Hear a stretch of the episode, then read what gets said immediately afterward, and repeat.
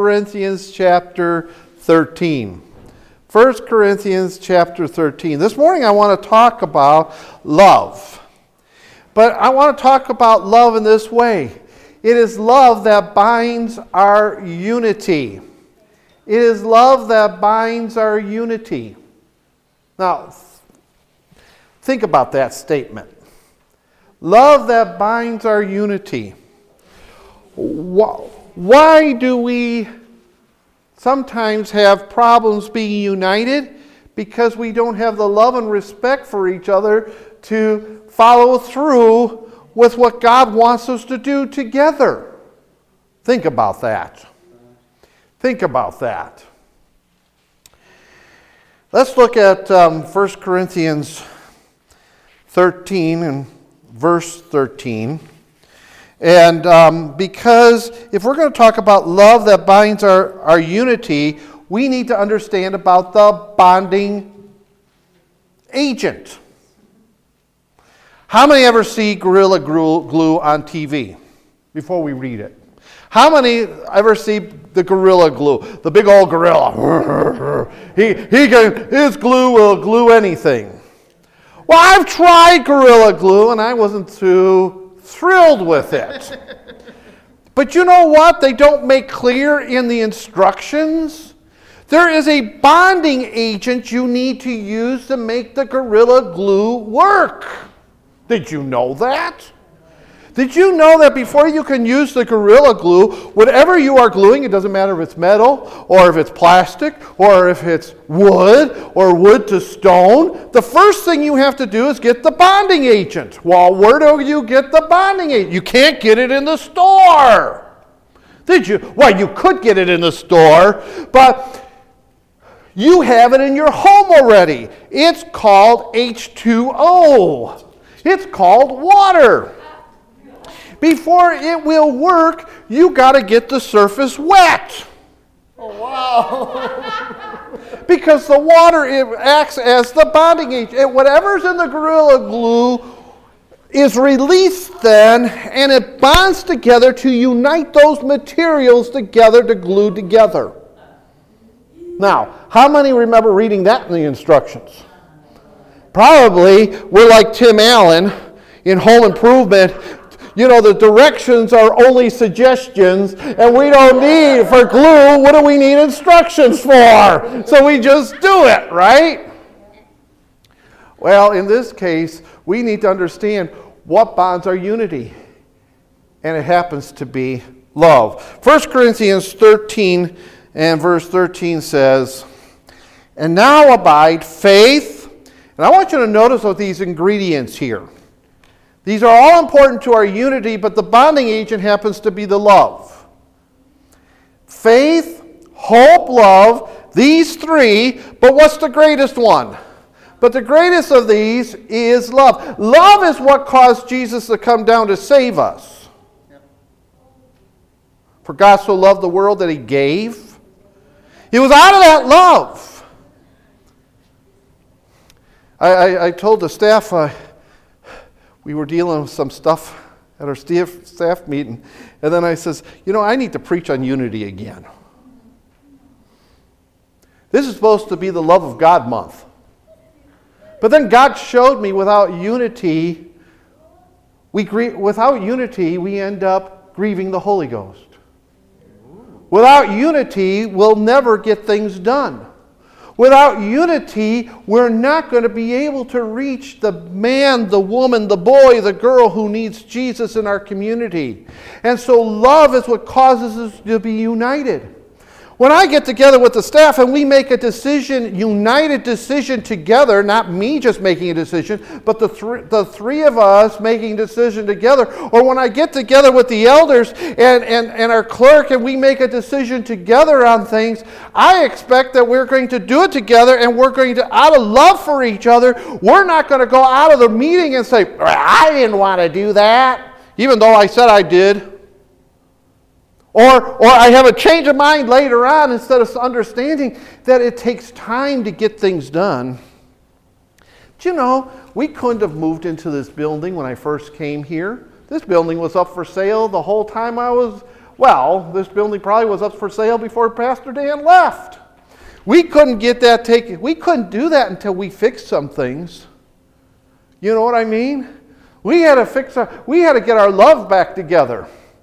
We needed to go ahead and get unity back together. I remember coming to the church and I would hear, hear this expression, well, we're the old church and them over there's the new church. And I'm thinking, wait a second, I've never heard of any such thing as the old, I thought the old church was those folks back in Acts chapter 2. I, I saw that when we're the church, we're the church all together. It's not the old church and the new church. We all work together. We're one church. And we're going to find out this morning that the number one is very, very important. If we are to walk in unity, it must be done in love. Come on. And here's the things we need to make sure we have love for we need to have the love for God. Hey, besides, listen, He loved us first, did He not? So we have to have the love for God. We need to have the love for this, the love for scriptures. Come on. We need to have love for each other. And you know what that love means? That we will forgive even when we don't understand something. Hmm. We will forgive even if we think we got slighted. I, I read something. Sometimes, uh, no, I'm not going to go there. Sometimes we wear our heart so much on our sleeve that we get offended so easily that we can't see that we are supposed to love the person who offended us. Ow. And they probably didn't even know they offended you. Come on. Love and forgiveness goes hand in hand. That's why I got to forgive Hal when he acts like Hal. And Hal's a pretty cool guy. Right? But once in a while, Hal's just going to be Hal, and he might not, he'll just act like himself and not understand that he might have offended me. You've never done that, but it could happen one day. But I got to love him so much that I say, Hal has the right to have a bad day. Come on. And I'm not going to go pout as my dog does sometimes. Oh, my oh, yeah. Oh, animals pout. They do. They're all like four year olds. I don't know how old cats get, but I'll tell you what, dogs don't really progress past four years old. Maybe that's why we love them so. And then we need to have, not only do we need to have love for each other, but we need to have, oh, don't get offended by this phrase, we need to have our love for our fellow man. You know those persons outside the church who aren't saved? When we walk down the halls of school, let us not ignore the band kids.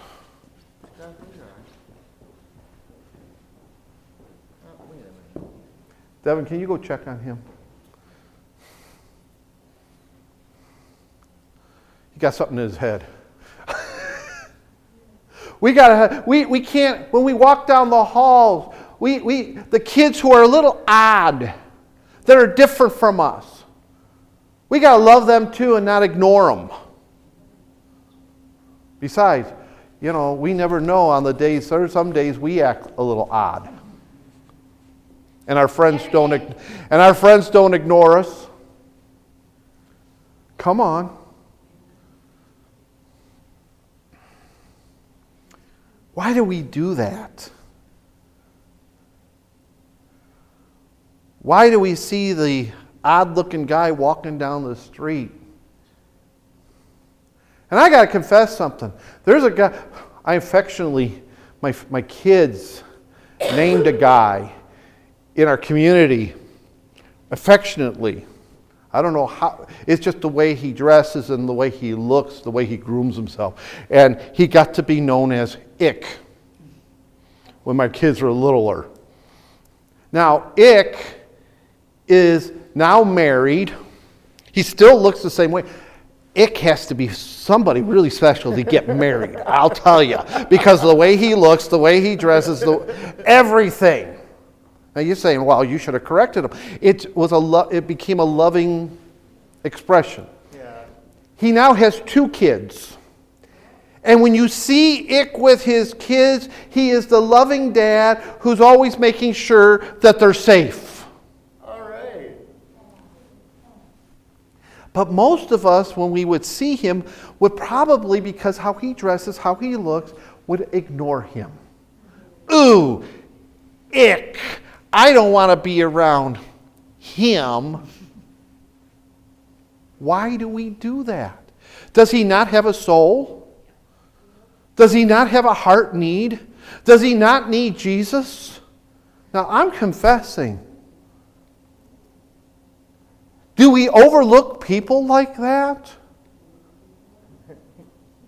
Because they look different from us, act different from us?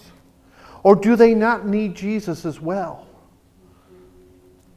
And so, to have love that's going to help us with our unity, we need to not only love each other and love God and love the scriptures, but we need to love those outside of the church. And they, we need to get such a burden for them that we ache not to tell them about Jesus. That's why He gave us the ability to speak in tongues and to pray, because when we do not know how to pray, the Holy Spirit prays for us. And what is he interceding for? Not just for us, but for those outside of the church to get them saved. Where is God's heart? God sent his son. Why? Because he loved us. For God so loved the world that he gave us his only begotten son. So if that's where God's heart is, why isn't the church's heart there also? Hmm. We keep this faith. We keep this unity, I mean, by faith, hope, and love. Come on. Faith in the scriptures. That's what Joanne was saying this morning. Do we have a faith enough to believe this book and do what it says? The Bible says you can be healed. Why don't we have the faith to see it? Ouch. Do you know how many I've been praying for you to get healed? There are some people in our church that have such great potential if they would get healed. I'm talking about God would reach into their minds and heal their minds. If healing, they have such great potential for God, and yet they still have potential just the way they are. But I think about it, Lord, if you would just heal that one or heal that one, oh Lord, that would be out of their way. But then again, sometimes we need to embrace what makes us different and say, Praise God. God made me this way so that I can reach people like me. Come on. Remember, Paul didn't get his healing when he asked for it over and over and over again because God wanted to keep him humble. We need to have faith that the scriptures are faithful. People in this day and age that we live don't see the scriptures being faithful today. They tell God how to interpret it instead of letting God tell them how to interpret it. We have churches in our community that do that. We got one lady who comes to one of our life groups and she says, I love how she preaches over there. But do you know what they believe over there?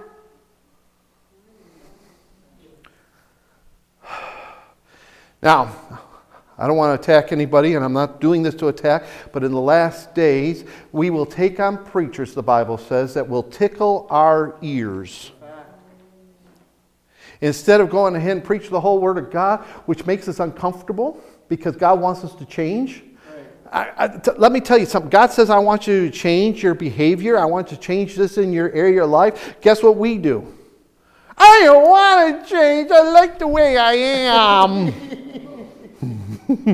or maybe we don't like the way we are, but it still changes. Like change is uncomfortable. I don't want to have to do it differently. Hmm. I'm telling you, stupid disease I have. I'm supposed to change everything. You know, the way I eat, the way I do, the way I exercise. I just learned something that they never told me about when I should exercise. They always say, just get up in the morning, exercise. Ah, that's the worst time. Huh. Well, it helps, but it's not the best time. I just found out that after my noon meal, if I wait 20 minutes and I exercise only 10 minutes, it'll do me more good than exercising for a whole half hour in the morning. Oh, wow.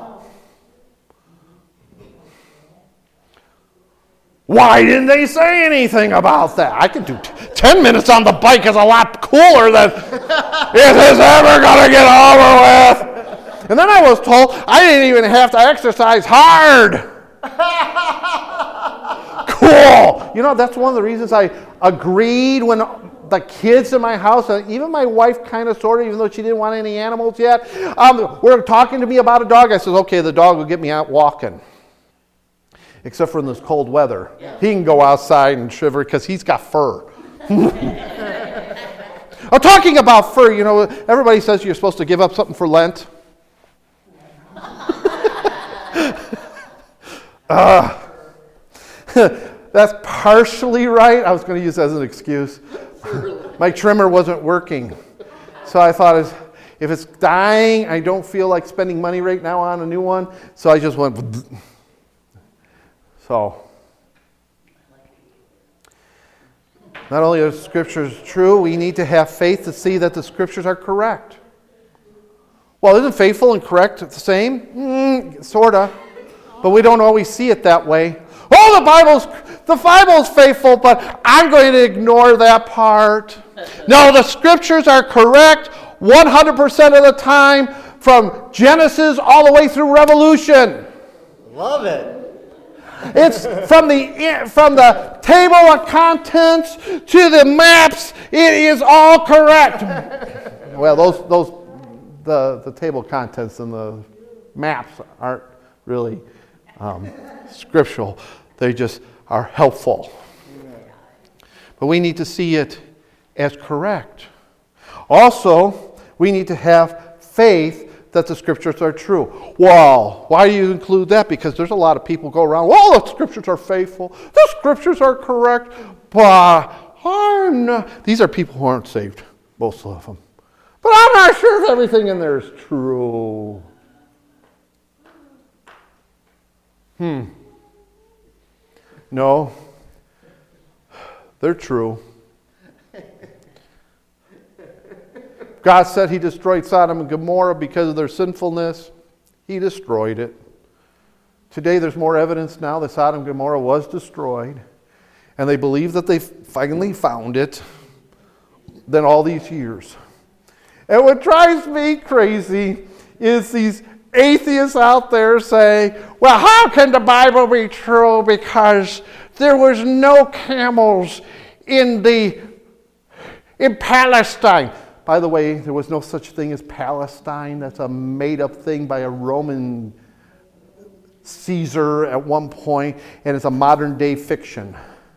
But there's no such animal as a camel in Canaan land. We've never found it back then amongst those people. All right, that means when, when if that's the case, there were no tall ships in America either. When when the Europeans arrived. That's great. Where did Abraham come from? He came from Iraq. Guess what they had over there? Camels. He was very wealthy. Don't you think if he was packing up, the truck of the day was the camel and he was packing up all his household goods, don't you think he would have been using a camel? Just like Christopher Columbus came over in a tall ship and the conquistadors came over in tall ships. Otherwise, we're just going to say, well, they all must have came over in canoes because all the peoples over here just had canoes. I love their sense of non, non understanding of the people of the time. And then our kids go to school and they hear this dumb stuff because the Bible's not being allowed to be taught. Except there's a state someplace that now they can teach the Bible in the school. I can't remember which state. We also need, okay, that's faith. We need to have hope in our salvation. Do we have hope in our salvation? Come on. you know, without hope, we're all lost. This is why Christians shouldn't really be suffering from depression. Uh oh, Pastor, now you're meddling.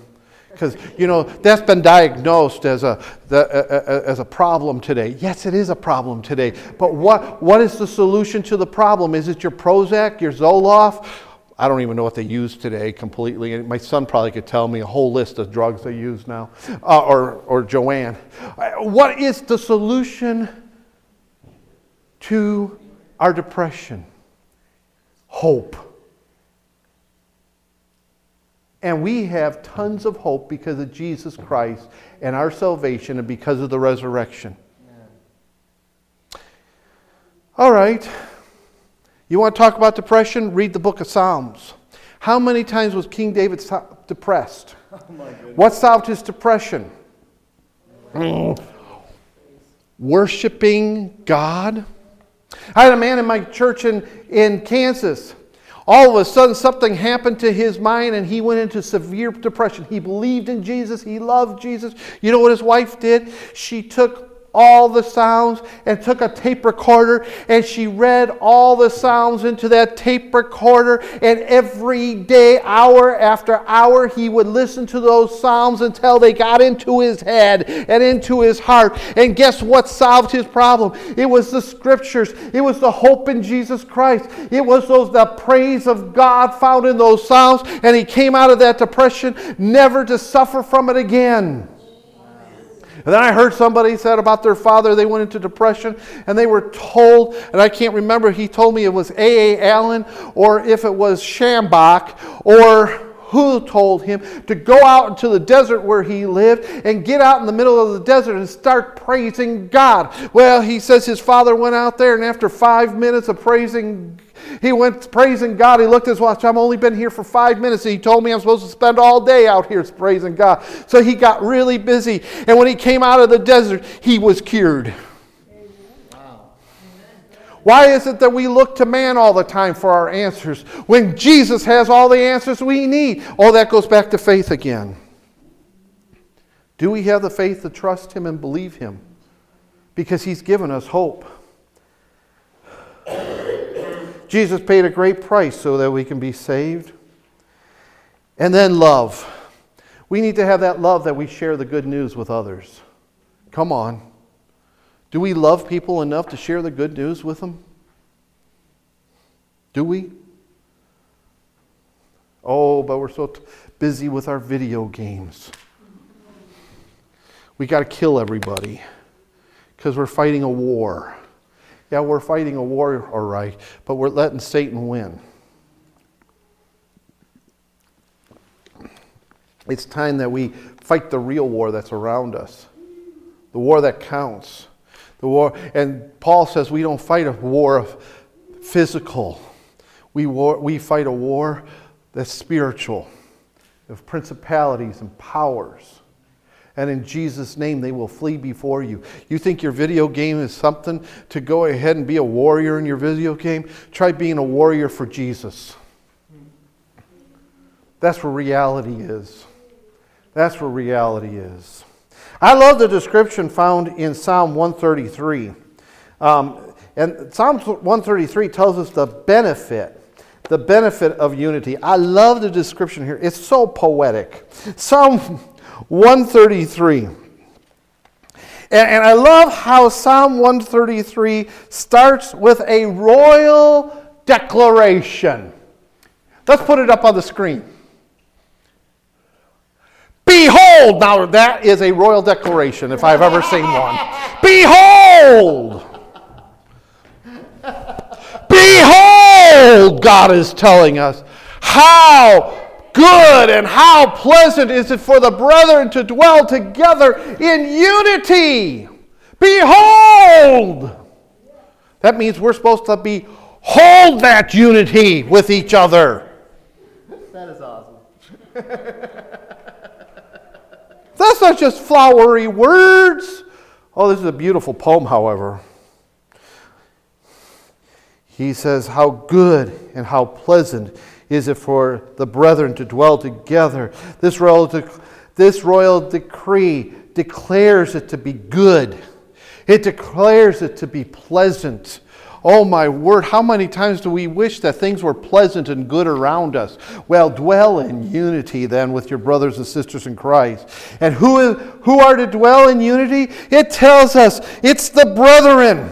Who's the brethren? The family of God. It's His church. We are to dwell in unity. And Paul talks about this unity that we need to have over and over and over again. That means we need to love one another and work together. And we need the Holy Spirit. Now, look at this beautiful description of the Holy Spirit in the rest of 133. It's like this unity. It is like the precious oil upon the head, running down the beard, the beard of Aaron, running down on the edge of his garments. I'll tell you what, the old King James describes it even more beautiful than that. It is like the dew of Hermon descending upon the mountain of Zion. For there the Lord commands the blessing, life forevermore. The oil and the dew are representations of the Holy Spirit. Isn't that what we want? Oh, the Holy Spirit just running down upon us. And then the, that anointing to be so strong, it's like the dew and it covers everywhere we go. Oh, and that comes because of unity. Wow. The Holy Spirit, we need to look at the Holy Spirit's role then in unity. Let's go, let's run over to Ephesians chapter 4. This is actually the actual text of the whole sermon. Ephesians chapter 4. Ephesians 4 1 through 6 is what we're going to look at. Verse 1 says, I, therefore, the prisoner of the Lord, beseech you to walk worthy of the calling with which you were called. Paul calls for us to walk worthy of our calling. Hmm. But the King James Version uses the word vocation. I, therefore, the prisoner of the Lord, beseech you to walk worthy of the vocation with which you were called. Wow. The only way to understand all of this, all, the only way to understand this is to understand all of us have been called to a purpose. All right? Again, what does it say here? I therefore, the prisoner of the Lord, beseech you to walk worthy of the calling which which you were called. The only way to understand this is to understand that we have all been called to a purpose. So, another word for calling there could be purpose. You have a purpose, I have a purpose, everyone here has a purpose. It doesn't matter how young you are, how old you are, how you look, you short, tall, skinny, chubby, we all have a purpose from the Lord. And that's why I feel the better word here instead of calling is vocation. It gives us the idea that each of us has a role to play, a job in the kingdom of God. Now, let me tell you something about our translations. They couldn't just translate the King James word for word and say, We have a new Bible here that's easier to understand. Did you know that? Hmm. Even if they go ahead and do a word for word translation from the Greek and Hebrew, they cannot go ahead and make it sound anything like the King James Bible. Why? They have to have over a, so thousands of changes to how their Bible reads compared to the King James in order to get a copyright.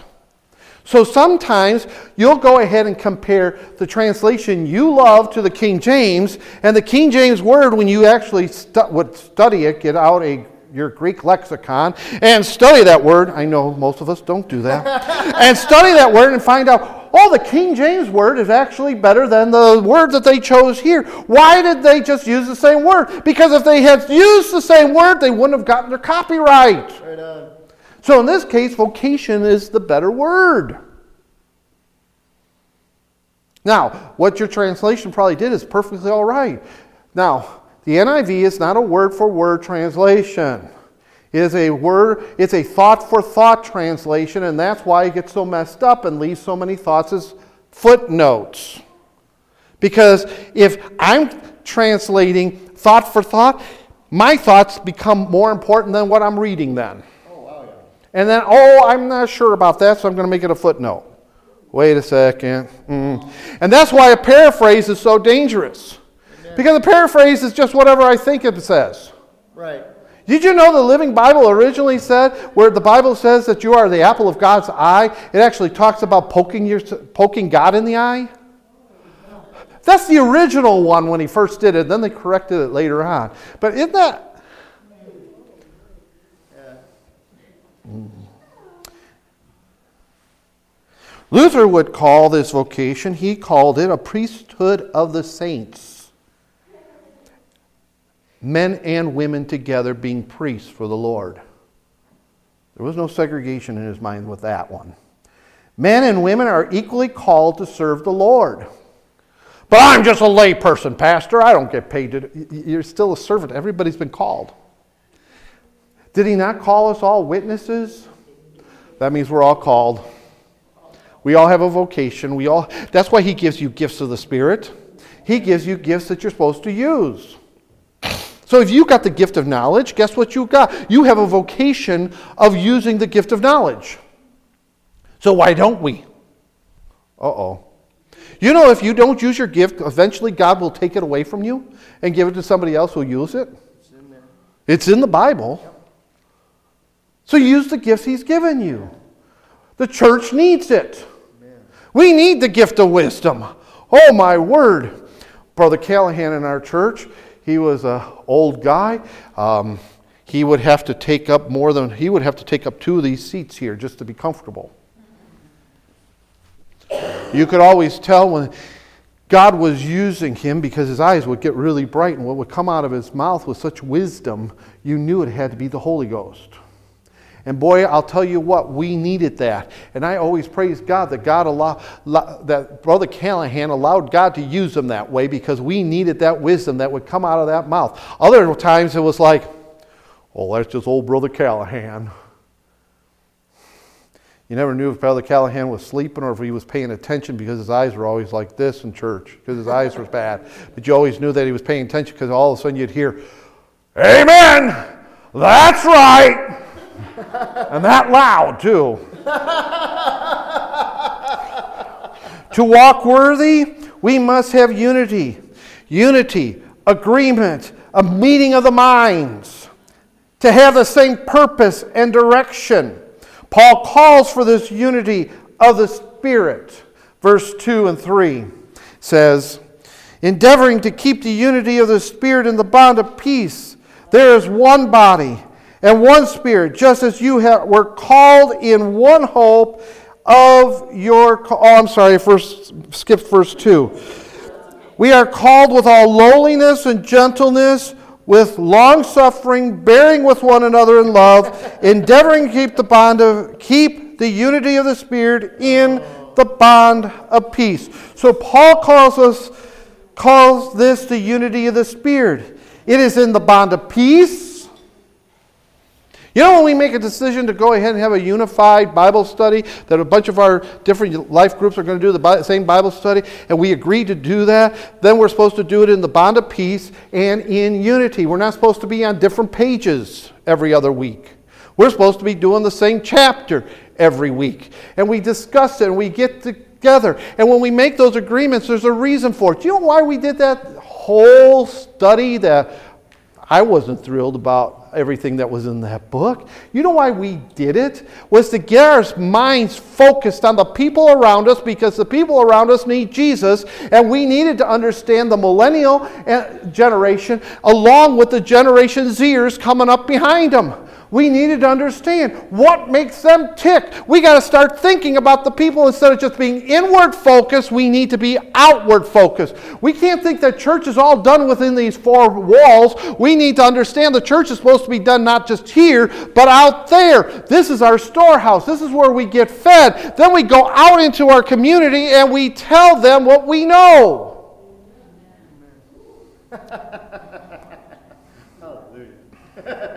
But if we're on different pages, how can we have a real discussion on how to do it? You know what it was? That whole study was just six weeks. I just didn't want to spend more than six weeks on it. Six weeks. I wanted to prime the pump. Now, most of you young folks don't know what I'm talking about. But you older folks understand that if you wanted to have water in the morning, it might have been your job to go prime the pump, meaning before you went to bed, you made sure there was a bucket of water next to the pump. You made sure because if you didn't have water in that, you had no water for the day. And so you had a bucket of water. And if you didn't have a bucket of water, you might have to walk miles to get some water. And so it might have been your job to get up in the morning and take that bucket of water and pour it into the top of that pump and start pumping to bring the water up so you could have water. That's all that book was there, was to prime our pumps so that we would reach people for Jesus. This, this uh, unity in spirit is also carried out in humility. Now, let me tell you what he's talking about. That it's humility where we're thinking about others, not just ourselves. Come on. It's done in meekness.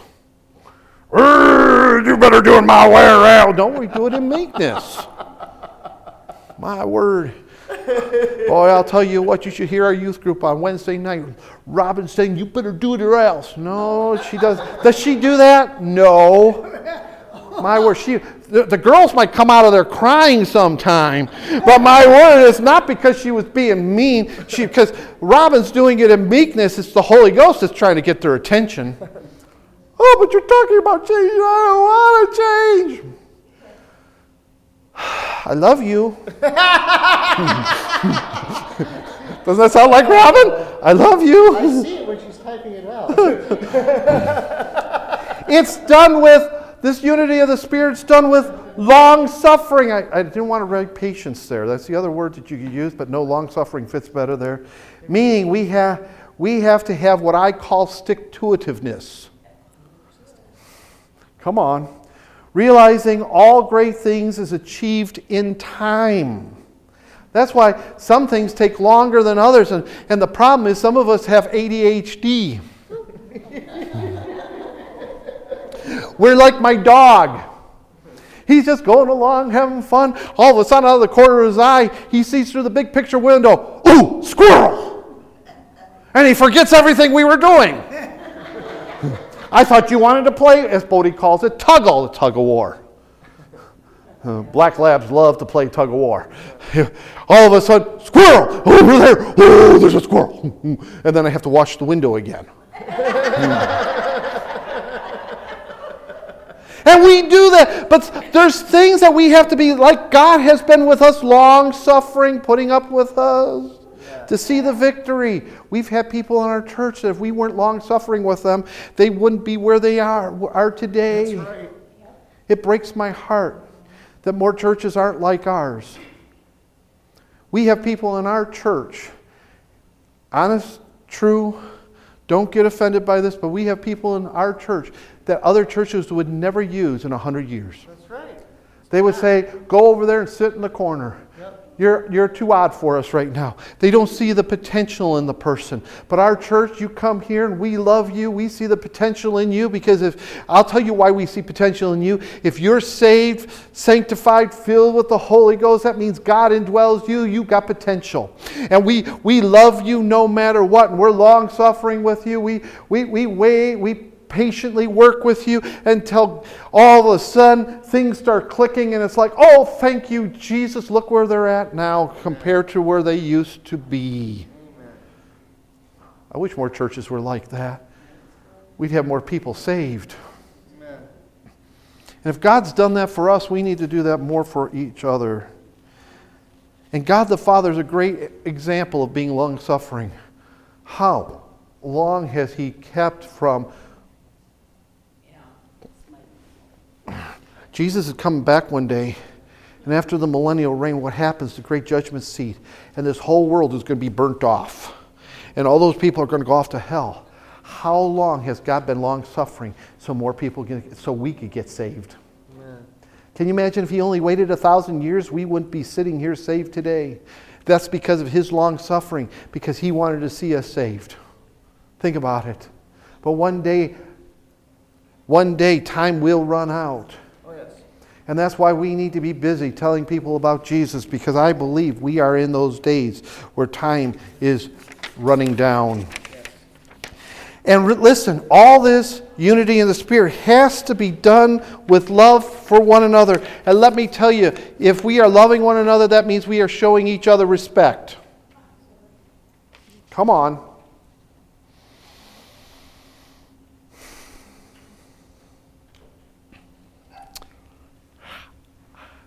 Did you know what Marilyn did? Do I want to? I don't want to know what oh. Marilyn did. now, if you're telling me something good, great. But I don't want to hear that Marilyn had a bad day.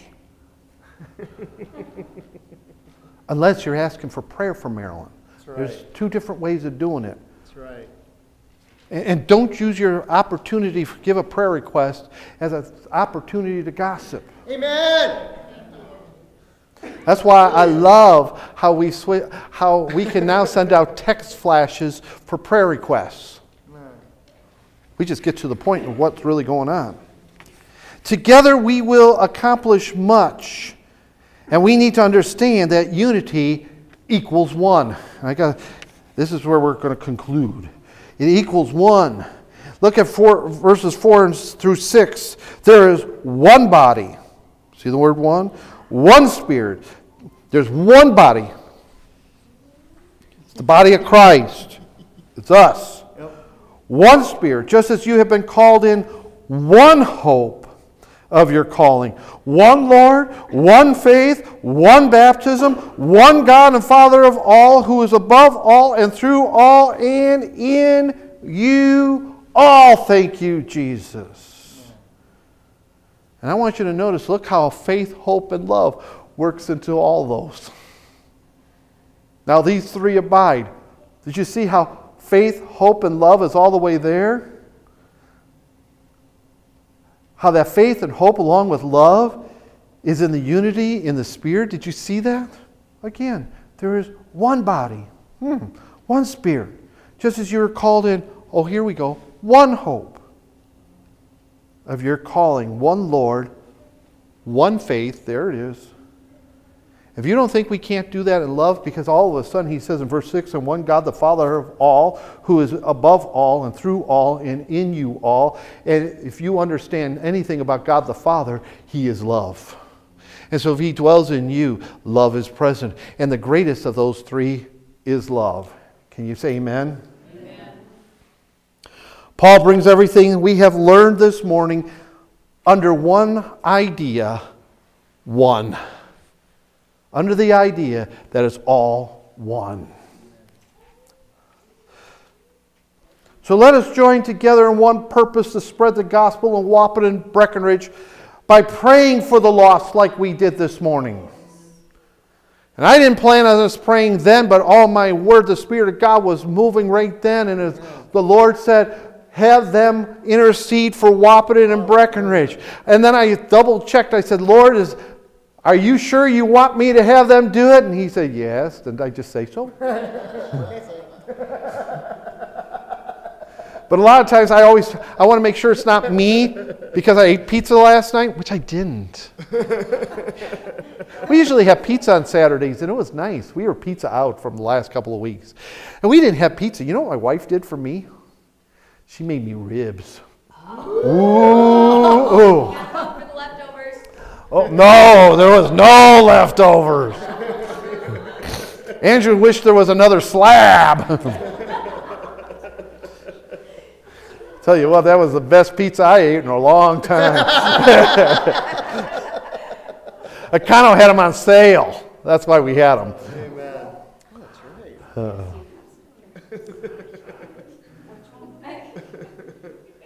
So we joined together in one purpose to spread the gospel and Wahpeton Breckenridge by praying for the lost. Those who do not know Jesus as their Lord and Savior. We just don't want to take a bunch of Christians from over here and bring them over here. No, we want to get the people who are unsaved in here. Now, if there's people who want to join with us who are already saved to help us do it, great. Amen. We need to do it by discovering ways to attract our neighbors to Christ and how to meet their heart needs. We need to learn how to do that. Amen? Then we need to be going together. we're going to start hearing this phrase more and more. Then we're going to learn how to go together, taking the church, taking new life into the streets and into the neighborhoods. That is our challenge to love each other and to show love to our neighbors. Will we heed that call?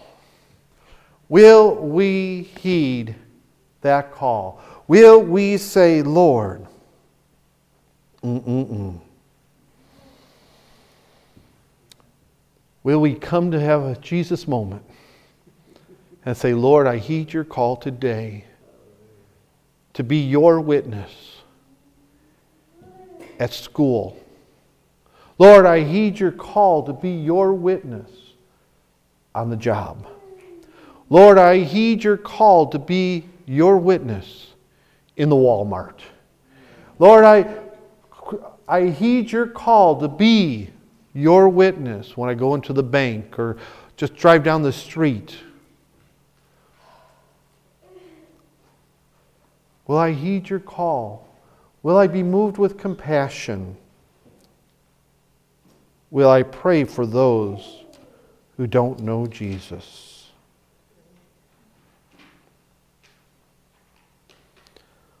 Let us pray. Lord Jesus, we ask you, Lord, that you would touch us. That, Lord, we would be sensitive to your call. And, Lord, we would be moved by your Spirit to act as one body with one faith and one hope, with one baptism, to go into our community and see Wahpeton and Breckenridge reached for Jesus Christ's sake. That, Lord, we would love you so much that we couldn't help but love those that you love that are unsaved, who are different, who need you. Oh Lord, I think about those young people who lost their lives in Florida this last week. If someone could have just reached that one young man who is so hurt, confused, and messed up, so much so that he would take a rifle and go and kill his classmates and teachers. Oh Lord, why do we overlook people like that? Oh, if somebody could have reached him for Jesus. And Lord, you could have got a hold of his heart and his mind. There is no way he would have done what he did. But Lord, as I heard in the news, is that we uh, as a society are a hopeless, we don't have hope in our society anymore. We've changed so much. Lord, the church has a response, and we have the hope. that we want to bring to a world that is dark and lost, who don't know you, Jesus, and because of that, they don't have hope. But Lord, you've given us the answer. Help us to be the one. Help us to be the one that reaches out and shows your love by telling someone that Jesus loves them. Oh Lord, help us, Lord. Help us to see those around us in a new way. Their need for, our, for you, Savior. Their need for our Savior. Their need for what we have. Help us to touch them with your love. In Jesus' precious name. Amen. Amen. Go ahead, you can play that song softly. I was going to skip it, but go ahead, play it. The church is one foundation. Song we should learn again.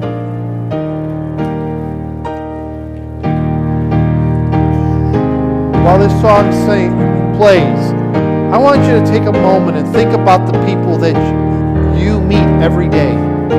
Think about the people who live around you. Think about the people who need Jesus. Think about that while